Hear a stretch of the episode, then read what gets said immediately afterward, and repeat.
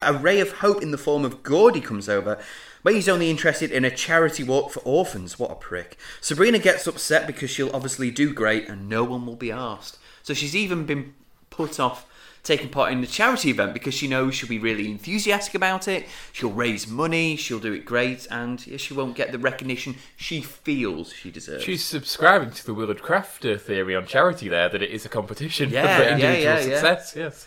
and uh, what's it for again? What do the orphans get? Cable. Cable Yeah. television, yeah. Um, pretty sure there's more important things that orphans need. What, like I parents? don't know.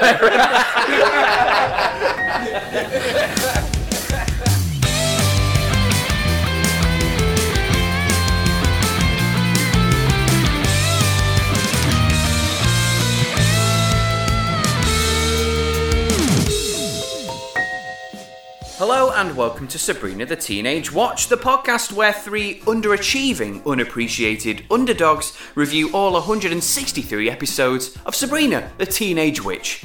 I am your host, biggest underachiever, and the most unappreciated amongst this room because these chaps are always making snide jokes at me. But before I introduce them, I'll introduce myself very quickly. My name is Phil Dean. And my comrades, who are always making snide jokes, as I teased earlier, are Mr. Graham Riley. Hello, Graham. You did talk about how, how funny my snide jokes are. Much like Rodney Dangerfield, I don't get no respect.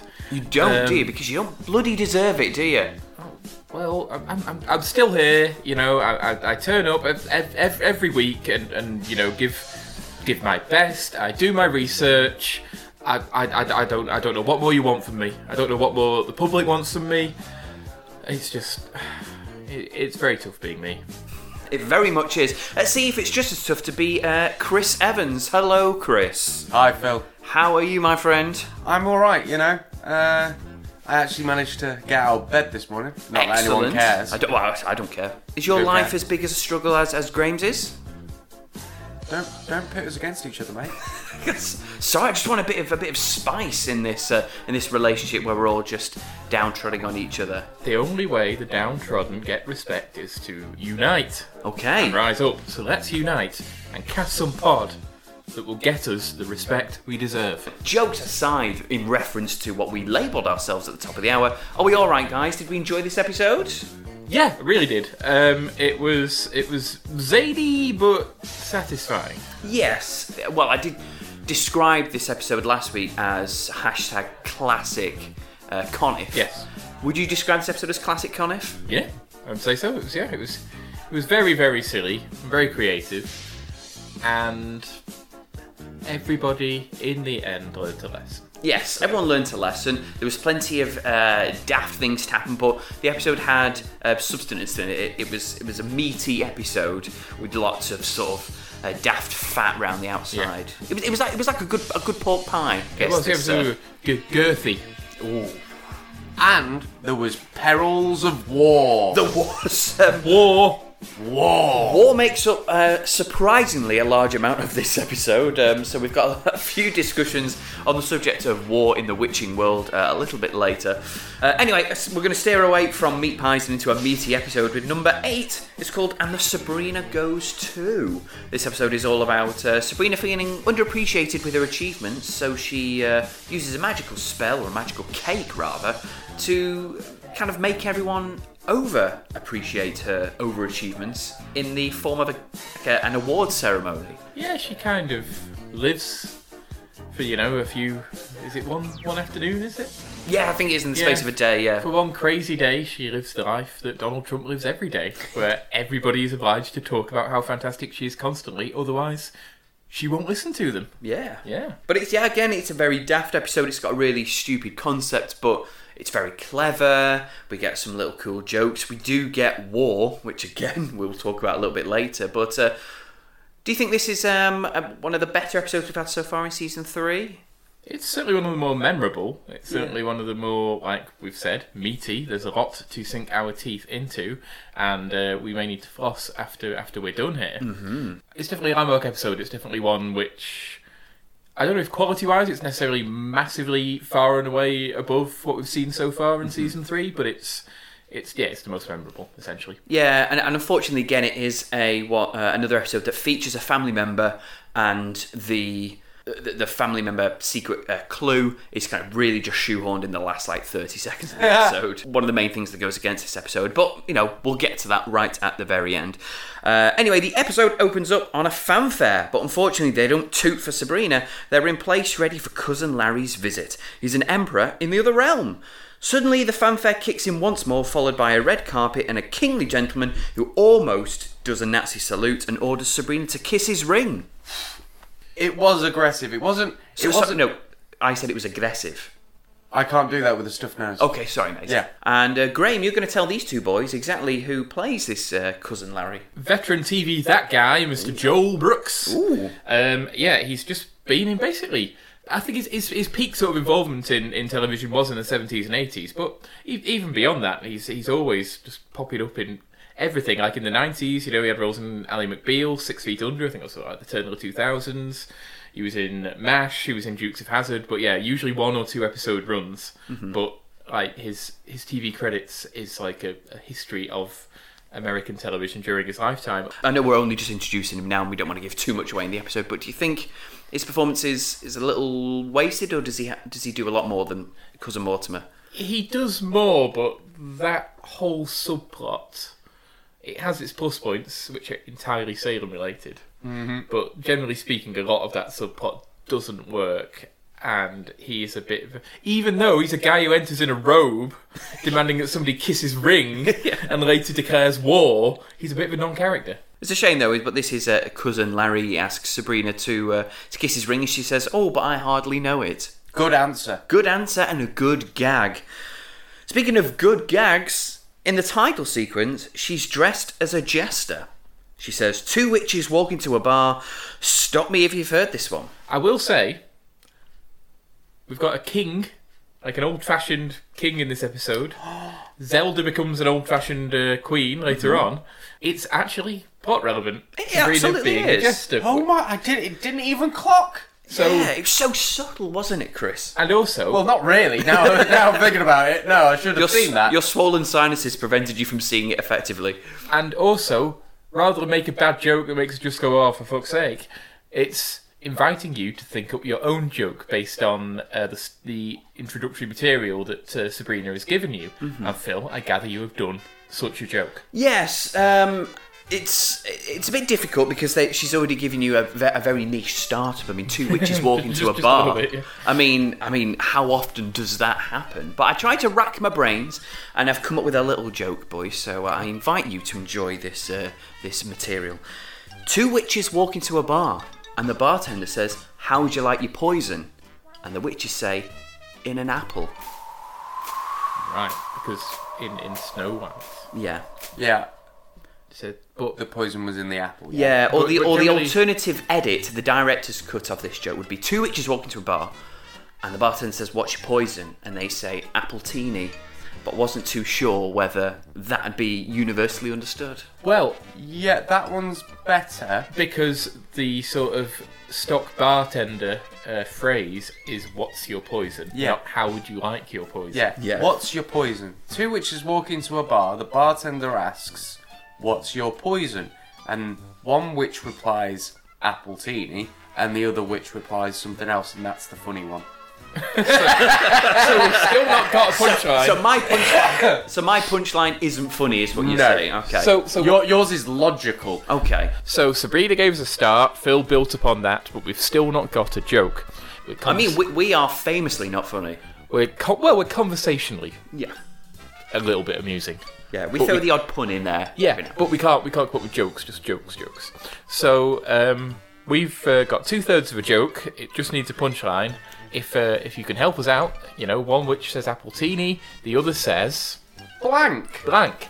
Um, then uh, yeah, get in touch with us on Twitter. Hashtag two witches walk into a bar.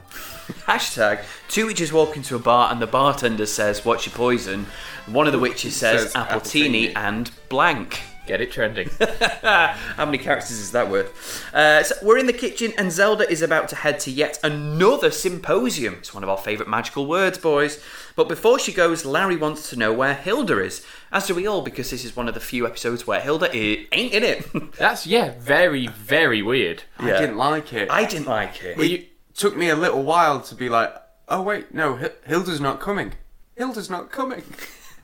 Obviously, in the final season of this show, Hilda and Zelda aren't in it, but obviously they're not in it together. So it's it's a bitter pill to swallow, but it's Yeah. it's un, it's fine.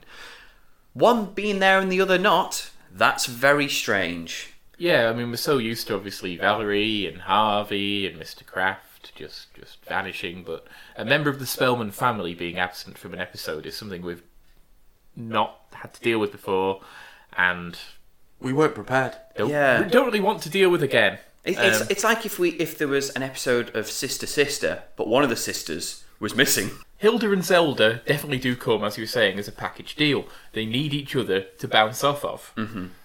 You know, Beth Broderick and Caroline Rhea are very talented performers. Um, you know, Beth Broderick's perfectly good in this episode. But as characters, Hilda and Zelda need each other to bounce off. They need the chalk and cheese, contrast, and possibly if they each had their own country in this episode and they were different kinds of rules, that would make it a lot funnier than what we get. Yeah, I mean, obviously, you mentioned uh, the contrast in chalk and cheese. Famously, chalk and cheese are extremely similar. They both contain calcium. But it's, well, it's just like the British uh, nation have had to get used to seeing Dec on his own without his aunt. Yes. So obviously, Ant and Dec on TV for decades have always been together, but uh, yeah, for the past twelve months, it's just been Dec on his own. Yeah, you're telling me that Caroline Rhea was in rehab, and that's why. Uh, that's why I'm not Zelda's on the road saying. in this episode. I'm not saying uh, Caroline Rhea was in uh, rehab for drink uh, drink driving, but uh, yeah, who are we to know? Beth Broderick does a very good performance. I like Zelda in this episode. We see a sort of a an almost a very almost greedy side to her that we've uh, that we've not explored.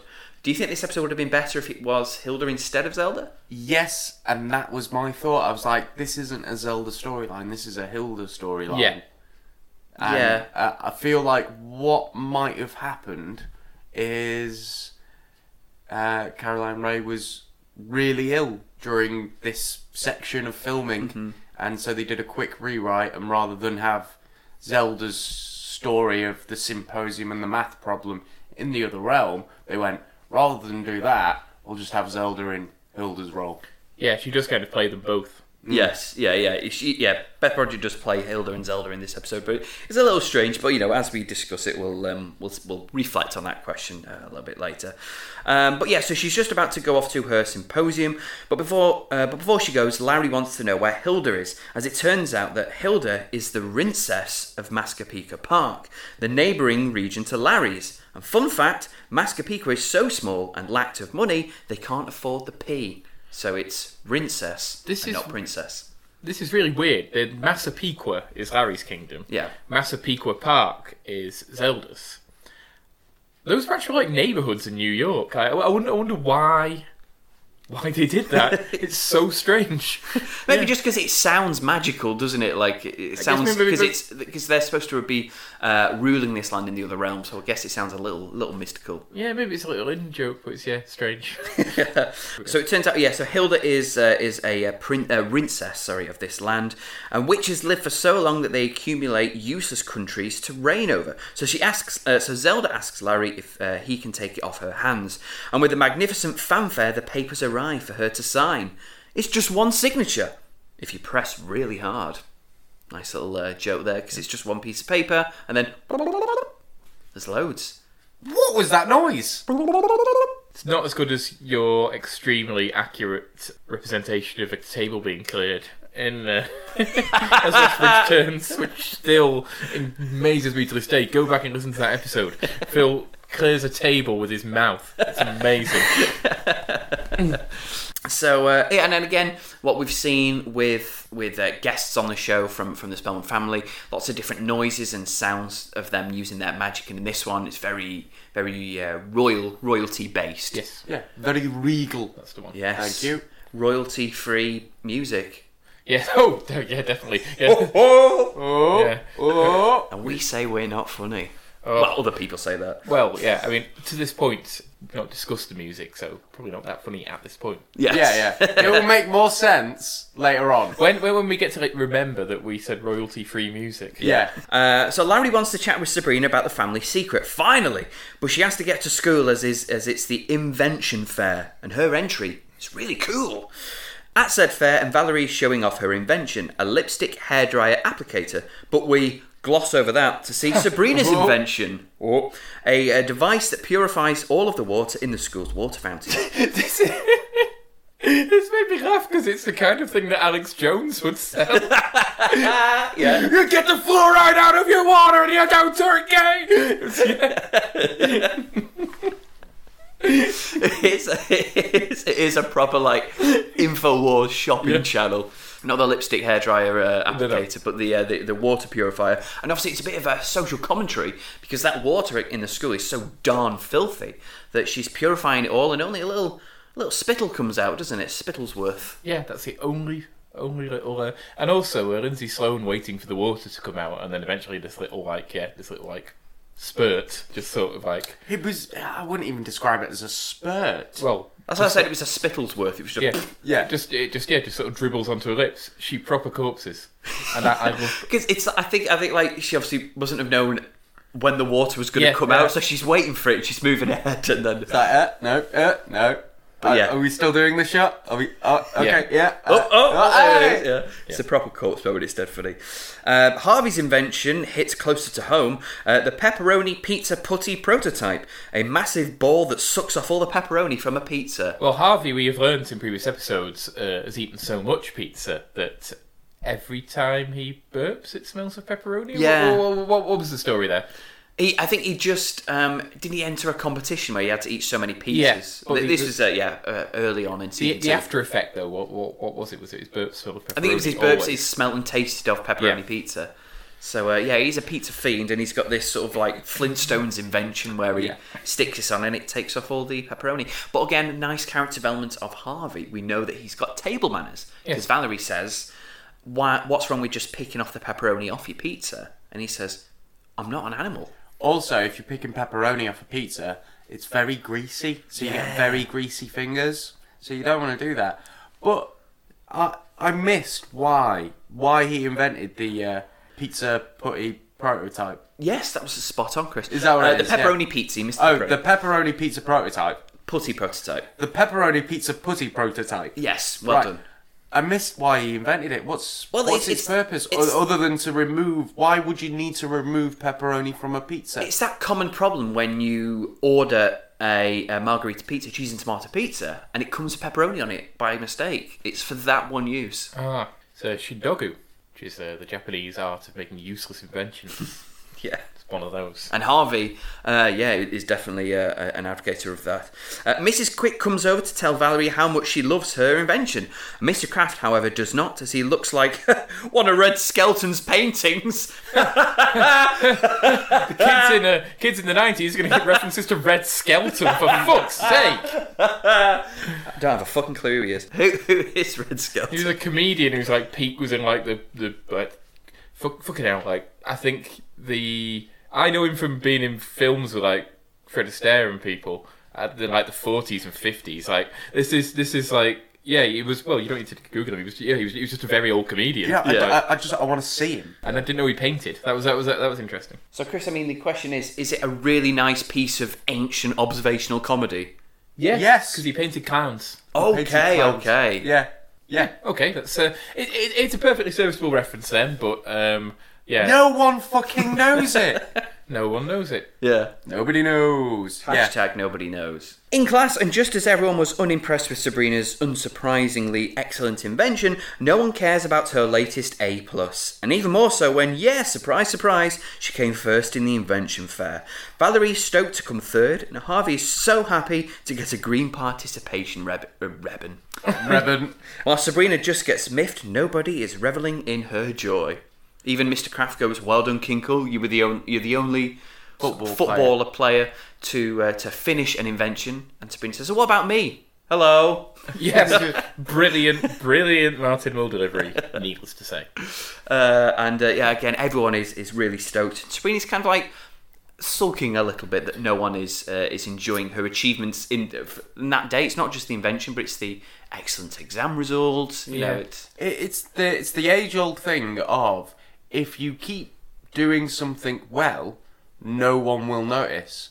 Which is why I always suggest that whenever you get a new job, never give 100%, give about 50%. So on those days when you give like 75%, people are like, oh, you worked really hard today. When in reality, you did just a little bit more than you normally do, which Yeah. is only half of what you should be doing. Just just scrape, just crawl through your probation period, and then Yeah. once that's up, there we go. Then you can be your true self. John McCain, he died recently. Yes. At the was time of this recording. At the time of this recording, John McCain died recently. He was a piece of utter fucking shit, and I hope he rots in hell. But people are celebrating his life because he was a dickbag most of the time, and every so often he'd stand up for a just cause. The politicians who spend their lives campaigning for what's right don't get that recognition. People love a dickhead briefly showing themselves to actually be alright. And it's the same with people love someone who is shit at things occasionally coming good. Yes, the real problem is that she's just too good. She's sort of like she's like Michael Schumacher. Right, Michael Schumacher won his, his fifth world championship, you know, um, in uh, 2002. Like equaled the uh, all-time record, and everyone just went, "Yeah, of course he fucking did." You know, it was, Yeah, yeah. Fucking well done, lad. Yeah. The price of the price of constant success is No one gives a shit. no one gives a shit. People people take how good you are completely for granted. Yeah, and it's a shame. And this is exactly what's happening in Sabrina's case. However, a ray of hope in the form of Gordy comes over, but he's only interested in a charity walk for orphans. What a prick. Sabrina gets upset because she'll obviously do great and no one will be asked. So she's even been put off taking part in the charity event because she knows she'll be really enthusiastic about it. She'll raise money, she'll do it great, and yeah, she won't get the recognition she feels she deserves. She's subscribing to the Willard Crafter theory on charity there that it is a competition Yeah, for individual yeah, yeah. success. Yes, and uh, what's it for again? What do the orphans get? Cable. cable Yeah. television. Yeah, Um, pretty sure there's more important things that orphans need. Well, like I parents. I don't know. Sabrina heads home, and even Zelda doesn't throw a parade for her, but it's because she always works hard and gets great results, as we said. Uh, so she doesn't need a fanfare for every achievement. But of course, Sabs thinks differently. She confides in the magic book, and Salem tells her to look in the recipe section. Oh, the recipe section, but it's just desserts. Uh, with one little bit of this just dessert, you'll get the recognition your good work deserves. Downstairs, however, and a pair of pathetic peasants stop by to worship Zelda. Yeah, they're a bit racist, aren't they? A, a little bit. Only a little, touch. only a little bit because obviously they're the citizens of a fictional country. Yes. But they're called something like Igor and Olga and uh, like Zandiv or something like that. I Yeah, think. yeah, like just yeah, just like Russian names basically, and they talk in cod Russian accents, and yeah, they're just supposed to be just yeah, stereotypical like impoverished uh, Russian peasants because they've got no money there, have you? Got no money. Yeah, a, a fun fact as well about Losers. the uh, fun fact about the, uh, the the bloke. I think it's called Zandiv or something. Um, his real name's Larry Thomas. Yeah. Uh, he's um, in two separate things. He's played Osama bin Laden and Saddam Hussein. Wow, that's great. Yeah, so some killer roles there. Uh, in school, and Sabrina takes a bite from her just desserts cake, and suddenly Mrs. Quick comes bounding in to congratulate her for getting an A, followed by rapturous applause from everyone in the vicinity. She even has a plaque to commemorate her victory in the invention fair in honour of Sabrina Spellman, it says. And I didn't even have to die! That was a funny joke. However, this whole bit, this this section, I mean, it later escalates to something we've not seen before. This whole section, it's already been done. We've got a montage of her receiving plaques and things being named after her. It was in a fan, it was a fantasy, wasn't it? It could, yeah, it, Yes. it, it was a, it was a maniacal dream scene. Yes, whereas this time it's happening IRL, but still. But but you know, it's still quite funny because Mr. Kraft comes over Uh, because he announces to everyone that because of Sabrina's incredible academic achievements, the school board has has decided that there is no grade on Earth adequate enough towards Sabrina. So instead, he bestows the gift of an angelic hallelujah. Back home, and Zelda is enjoying a good pampering from her loyal subjects, but that's abruptly ended by cousin Larry, who asks if she's ready to sign those papers. She's changed her mind, however, and the mood turns sour as Larry declares war on Zelda for not keeping her promise.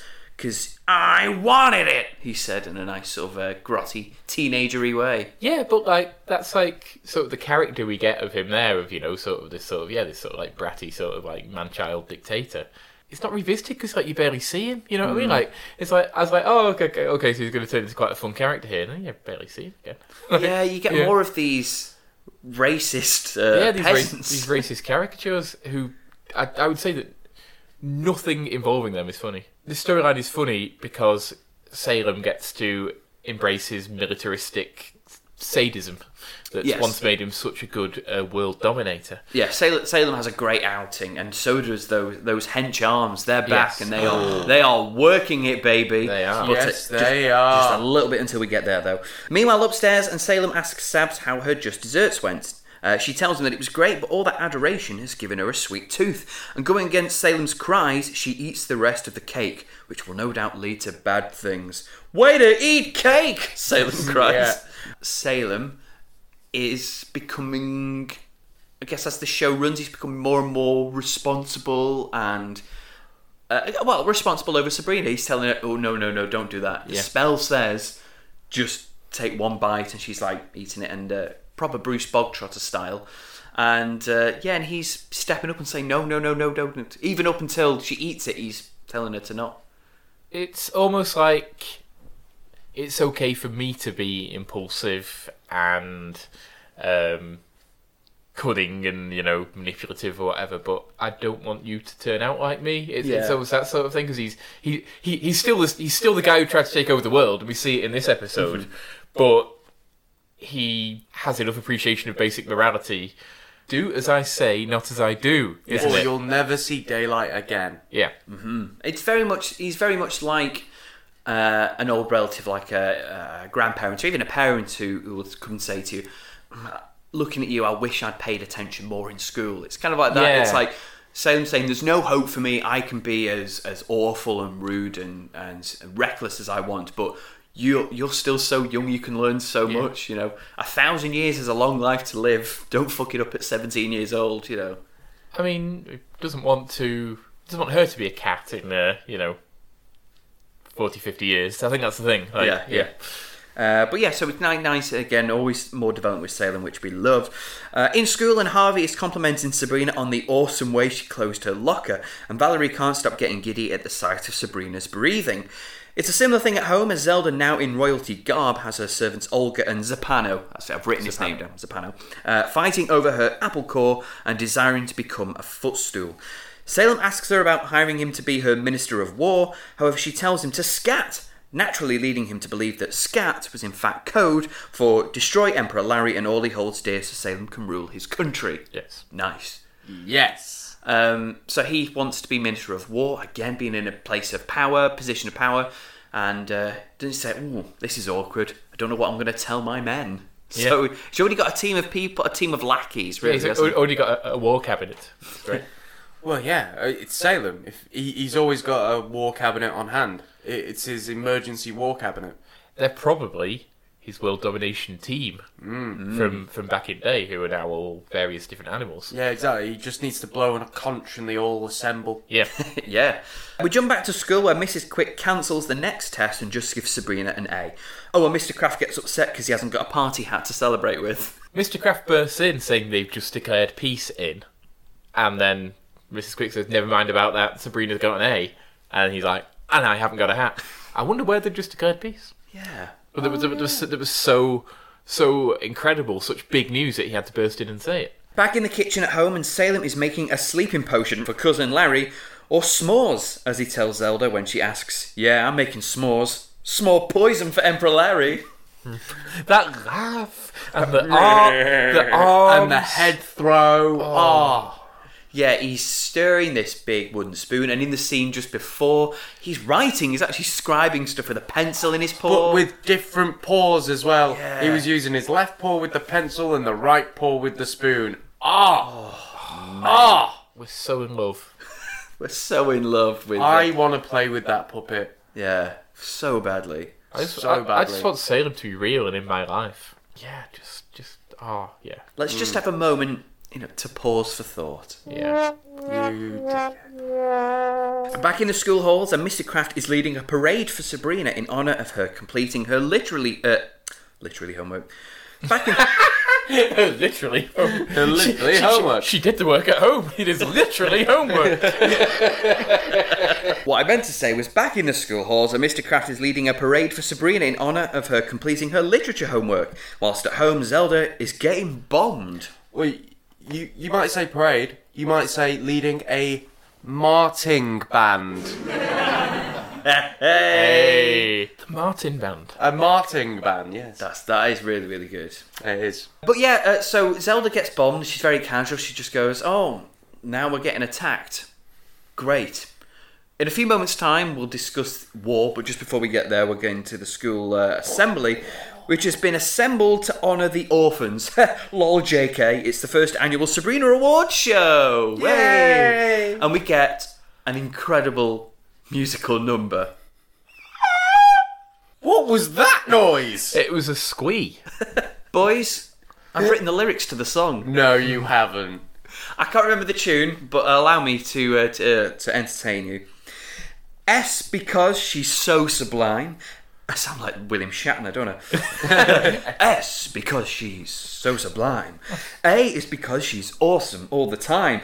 B because she's the best babe in school. R because she really makes me drool. And I is for the icon she's become. N because she's great, she makes me numb. And A is the great mark she gets every day. No matter how it's spelled, Sabrina is unparalleled. Sabrina, Sabrina, Sabrina, Sabrina, Sabrina, Sabrina. Yes, and uh, this uh, wonderful number is uh, performed by Valerie, by Harvey, and by Mr. Kraft, all in the same spangly outfit. Oh, Spangly is the correct turn of phrase. and uh, I think Valerie starts, then Harvey joins, and then Mr. Kraft joins. The shot is tight, so when you hear them before you see them, and all of a sudden you're like, oh, and Harvey's doing it too. Oh, and Mr. Kraft's doing it as well. It's Talking about Sabrina being an icon and how, Yeah. how great she is. they Oh, were wearing cummerbunds. Yeah. Oh, You can see in their eyes that it's they're thinking this is really silly, but they're having so much fun. It's the kind of thing where if it was the first episode of Sabrina you'd seen, you wouldn't laugh. But because you know those actors and those characters, that's why it works. Like, And again, Valerie, yeah, you knew she was going to come and sing something. Uh, Harvey, yes, but yeah, Mr. Kraft to come in. He He was is, the wild card in that, wasn't he? He's the ambassador for the Sabrina Awards. Like, Yes. and you know, such a contrast to his character. It's really, really funny. Uh, the first category of the show is for best relaxed Sabrina moment, which she wins to everyone's delight because it's uh, is it the nominees are uh, Sabrina in the canteen, Sabrina reading a magazine in class, Sabrina walking down the corridor, is it, and Sabrina just this moment. they're uh, hosted uh, these awards uh, by Mr. Kraft and Entertainment Tonight's Mary Hart. Yes, they are. Um, and uh, they do a bit of the awkward looking at the auto cue. I, oh no, no, that's you. That's you know. yeah, like- uh, look up there. Yeah. Yeah. so, this is being broadcasted. Yes, don't, forget, guys. But that's that's sort of well, that's sort of like a sort of like cliche thing, you know, like dysfunctional. Uh, you know, you get it Eurovision, don't you? Um, and various things, yeah, sort of dysfunctional, disorganized Hmm. um, award ceremony hosts. if this award ceremony is being broadcast, does it does Sabrina sort of this spell reach further than just people around her? Does it, you know, are people watching her on TV and magically being like, "Oh my god, that's Sabrina"? I think they just think it's being broadcast. Okay. In their in their warped minds. We then get a uh oh, just look at how different our days are montage, where Sabrina is crying, celebrating with her awards, alongside a streaker. Maybe that was a famous thing that happened at an award ceremony recently. At the time, it seems like one of those. At the time, people were like, "Ah, it's like the thing that happened." Jokes. Although, speaking of things that didn't happen, if you watch the DVD edition of Yes. this episode, as we did, talk about Phantom Planet, Phil. They do. Uh, Phantom Planet, I didn't know existed before the OC, but apparently they did. Yeah, I, I was I was surprised that they were possibly they were just a band who sort of had some sort of link up where like, oh, we can publicise their existence via Sabrina because that's their target audience. sort They're, they're definitely the youngest band that have, and the most relevant band that have been referenced in this show. A Yeah. band that didn't exist 20 years ago prior Yeah. to this episode. a band that the target audience of Sabrina would actually enjoy, unlike the Violent Femmes and uh, Ten Thousand Maniacs. Yeah. But uh, yeah, going back to our royalty free music, um, we get some delightful montage music, but I'm led to believe that that music might have been performed by Phantom Planet because they were referenced in the episode, Yeah, but due to uh, copyright, they're not featured on the DVD. yeah. We have um, one of the uh, nominations for most like Sabrina moment is Oh, yes, it is, yeah. Sabrina humming along to a Phantom Planet song she heard on the radio. There's a thing where Mr. Kraft says, "Now over to the band," and that band was Phantom Planet, but their scene is cut. Yeah. So yeah, um, and yeah, they're, they're credited as themselves in in uh, in the end credits, but we, we, we don't see them. Yeah, they're ghosts in our Yeah. mind. But uh, yeah, so that that's uh, Literal phantoms. literally yeah. Um, so yeah, so Sabrina is celebrating with all her awards, while Zelda and her servants are avoiding gunfire, bombs, and definite imminent death. Does war have a place in Sabrina the Teenage Witch? Yes. Does Zelda machine gunning somebody have a place in Sabrina? Yes. Yeah, she's she's walking around the house with her servants. She smashes one of the patio door windows and starts gunning people down. Now, is she just firing at Larry? Is it just a war between Larry and Zelda? Or is she gunning down soldiers on behalf of Larry? I think you ought to. Yeah, I, I don't know how to read this scene because it entirely takes place in the house. You don't, other than Zelda's two servants, you don't see any other uh, people. It's entirely Salem, Zelda, Larry, and these two guys. Just, just Zelda. If it was Hilda, fine. Zelda firing it, firing a, a, a weapon. Zelda believing in like armed conflict just, just doesn't sit right with me. Yeah. Again, if it was Hilda, would have made this montage make more sense? Or this storyline make more One sense? hundred percent. Yeah. Uh, since Chris said it, like, yeah, there is no way that this wasn't Hilda was just having this story, but Yeah. because Caroline Rhea wasn't there, she couldn't. I mean, it- it's nice for Zelda to have a taste of a personality trait she's not necessarily used uh, used to. That's fine. I can get behind that. But yeah, this Zelda, I think, walking around gunning people down to selflessly um, keep hold of a country she doesn't really care about, Yeah, just because there are slaves at her beck and call.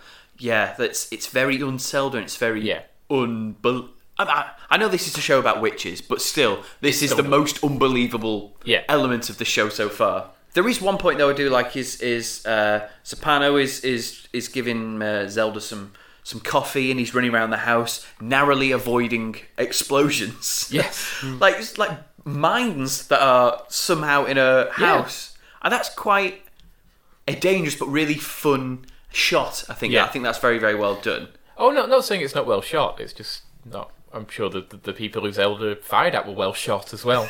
Uh, they got well shot, but um, yeah, it's just not. It's just not right. Uh, throughout the montage, Zelda gets more and more trigger happy, while Sabrina gets more and more unhappy, bored of all her praise.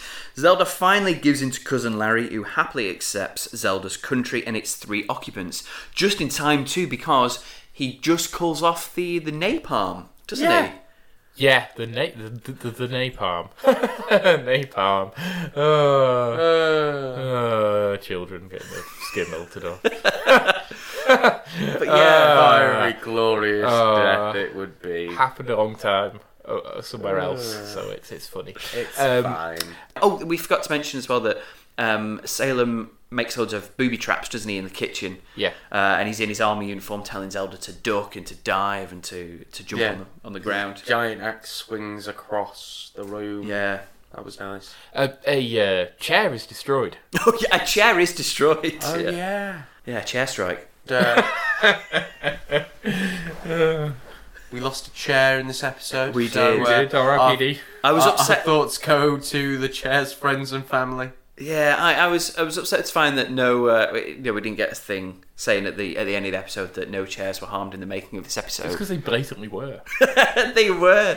Hashtag justice for chairs. The American Society for Racial Cruelty to Chairs uh, did not endorse this episode. So uh, at school, and Sabrina finally realizes how awful she's being. Well, she doesn't realize this on her own, as it takes a crying Gordy for it to hit home. I think he's emotional due to the magic about, um, like, oh my god, I never thought you'd win Best Supporting Sabrina. But I guess he is still affected. He's one of the few characters who isn't like overwhelmed by Sabrina's um, glory and Which is weird because even at the best of times, he has a massive crush on her. Yeah. And but so it's like a part because he's worked really hard uh, uh, to get these uh, orphans some cable, and uh, yeah, and he's not getting uh, congratulated for all his efforts. So it's kind of like his hard work is breaking through the magic in a way. Quick question. What would be a best supporting Sabrina moment? A chair. How can Sabrina be the best supporting Sabrina of Sabrina if Sabrina is Sabrina and not supporting Sabrina? Well, Sabrina's legs. Yeah. Ah. Uh, so technically, she won. Yeah. yeah. Okay, I'm with you. Sorry, it just it bugged me for a moment then. Also, we assumed that uh, the cable was cable television. Could have Yes. just been cable to hang themselves. Oh. Could have been that massive comedy roll of cable that we saw in Clarissa. oh right, well that would kill them as well. Plenty of plenty of cable to go around there. Teeny tiny next. Uh, oh. so Sabrina, sort of uh, realizing how awful she's been, she donates all of her glory and trophies to Gordy and the other do-gooders who worked hard and deserve it more. She learnt a lesson. That's good. That's nice. That's real nice. At home, and Sabrina's epiphany continues that hard work is its own reward. Zelda zaps in a humble pie to reverse the spell. Uh, The credits roll, and with 40 seconds left of the episode's runtime, cousin Larry finally dishes out some goss concerning the family secret a horn. So, considering he hasn't got the horn for Sabrina anymore, he leaves. So yeah, we've, a horn. yeah, they're Yeah. doing this family secret thing very well. I can't even. No, they're not at all. I can't even remember what did cousin Mortimer give her. Oh, fuck. Uh, Superman. Superman.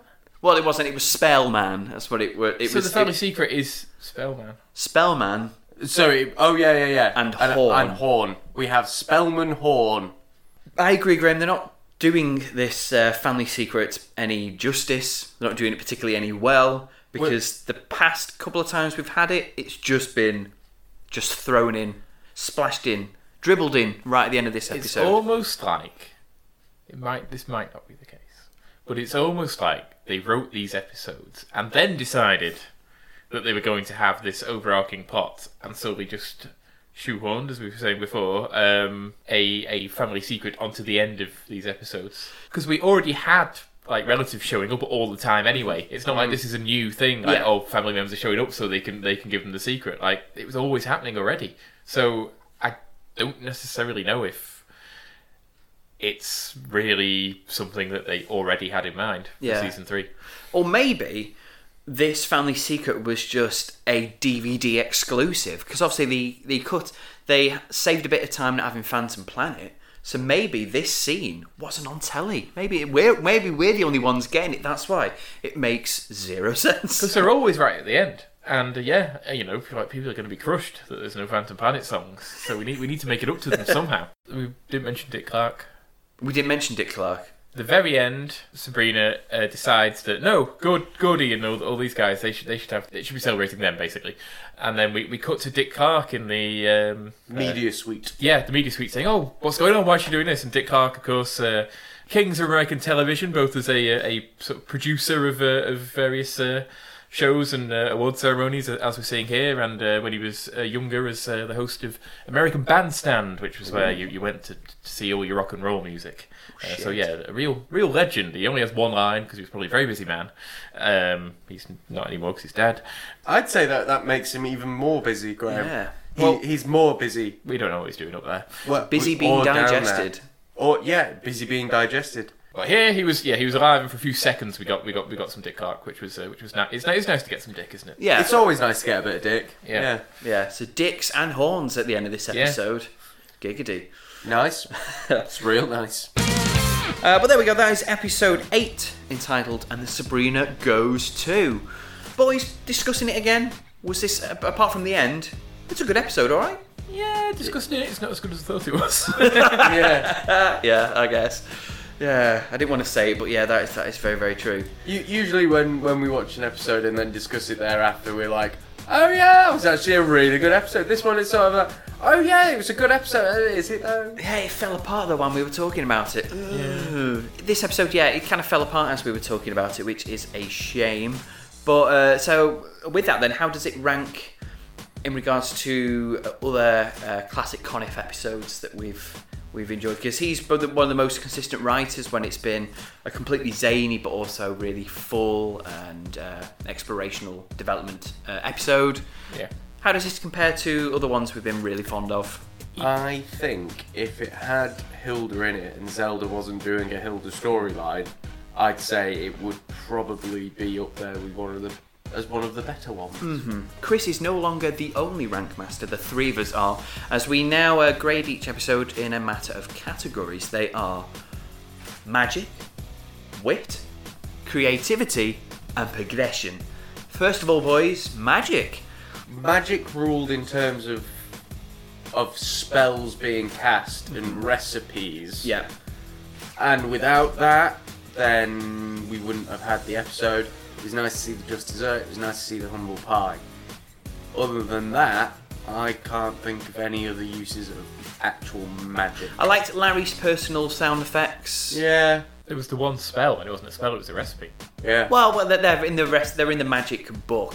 Yeah, I- it classes as magic, but the point is there wasn't much. There wasn't much variety of magic. Because there wasn't much variety of magic, I'd probably be inclined to go with a three then. Yeah. I'd, I'd say three. Yeah, middle Yeah, of the road mi- three. m- middle of the road. Yeah. Uh, what about uh, wit, boys? How funny was this episode?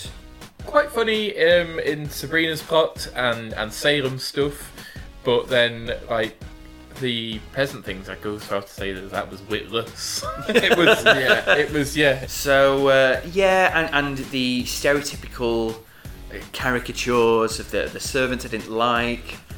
Um, I, did, I I really enjoyed the ceremony though, but yeah, because that that was funny. But I think we should use that for creativity opposed to. Well, I was going to say the song. Where'd you put the song? Because that the song was quite witty. yeah, I think that's another three for me. creativity though. I think um, Four, four to five. Then Yeah. if we're putting the whole ceremony in, it's Yeah. four to five, isn't it? yeah. He is a creative man, Frank Conniff. He definitely thinks outside of the box, and uh, this was no Yeah. exception.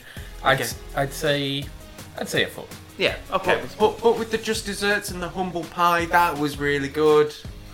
I I, I want to say five, chaps. But I- then you had you had a complete mis- misuse or underuse of a character. yeah, we're, we're ignoring that. So I, I'd say five for creativity because I did really enjoy what they built the episode around. And I Yeah. did enjoy. So Thank five. you. Thank you, Philippe. And finally, progression. There was a horn at the end. One for the horn. One for the horn. Number of horns in this episode one. We give it a one. Seriously, yeah. Um, Horn at the end. Sabrina learns a lesson. Serena learns a lesson she's already learned. And there's a horn at the end. Zelda starts acting like Hilda. And there's a horn at the There's a end. horn at the end. Salem is Salem, and we love Salem being his, you know, sort of uh, maniacal self. But, And there's a horn at the end. but that's not progression. The only progression is the horn at the end. One for the horn. Uh, so what does that give us? That gives That's us 12, mate. above average episode 12 out of 20. Not bad, but not particularly amazing. I like to think that maybe we would have given it a better score had we not discussed this episode. Yeah. Yeah, before we discussed this episode, it probably would have been a 14, 15. yeah. Uh, anyway, what about episode 9? Let's see if this is any good. I can tell you, it's a bloody cracker, this one. Episode 9, boys. It's entitled Nobody Knows Libby Like Sabrina Knows Libby. Ooh. ooh, ooh. Is it like an Osmosis Jones thing? I don't Does know. Sabrina get shrunk down and uh, get injected into Libby somehow so that she has to figure out what's wrong with Libby? So no one knows Libby like Sabrina knows Libby. Sabrina's in Libby's brain! okay, Graham, what do you think? Well, we've already done the sort of body swap type deal with Sabrina and Libby, so it won't be that again, or hopefully it won't be that again. So, is it. Maybe Libby's kidnapped. Maybe Libby ends up in some sort of other realm predicament, and um, Sabrina has to answer questions about her, uh, which he finds out through sort of magic, through actually speaking to her, to, uh, to set her free. So Okay. it's it's like Libby's being kidnapped and Sabrina has to go through an escape room Yeah. to, to save her. Yeah, basically that, yeah. I, I, I want to change mine to maybe it's like a what women want thing and Sabrina can hear all Libby's thoughts. Ooh. if I tell you that one of the spellings of nose is nose, Chris, are you willing to change your idea again to back to what it was before? Back to where it was before. Yeah. To, to the Osmosis Jones. Yeah. so I was right before. You were right before. Don't, don't, don't let Graham lead you down the path of incorrect theories and ideas. Damn you, Graham. Uh, yes, uh, episode 9 Nobody Knows Libby like Sabrina Knows Libby. Sabrina takes a ride in Salem's tiny magic spaceship where they crash land inside Libby's brain. Wow. Sounds gross. It's gross, but the set design in this episode is amazing. Like, it's so gross and cool. Good episode, this one, another one, episode 9. That is Nobody Knows Libby like Sabrina Knows Libby, but that is for next week. As for this week, episode 8, thank you very much for listening and hopefully thoroughly enjoying. My name has been Phil Dean, and I've been joined by my comrades that sit across from me. First of all, Graham Riley. Thank you, Graham. You're welcome. Thank you very much, Christopher. Not a problem. And uh, if you do enjoy this uh, show and this episode in particular, then please leave us a nice rating review on iTunes. The more reviews we get, the more our show is seen by eyes of the general public. Means we get on the iTunes chart, which is nice. So leave us a nice review. Boys, you can chat to us by a variety of different ways, can't you? Yeah, you can do such a thing. If you really so choose, At us at, uh, on the old Twitter uh, at Sabrina Watch. you could get in touch with us via email. What? I know. I can't remember the email address. Oh, it's so that's gonna Sabrina be fun. Teenage Watch at gmail.com. So it's at gmail.com. It is. So what is that again, Philip? Sabrina Teenage Watch at gmail.com. And you can also find us on the Facebook. Yes, you can indeed. Just type Sabrina the Teenage Watch and you will find us there. Well, boys, it's been a joy, but until we travel into uh, Libby's nose, may every little thing you do Be magic. one for the horn.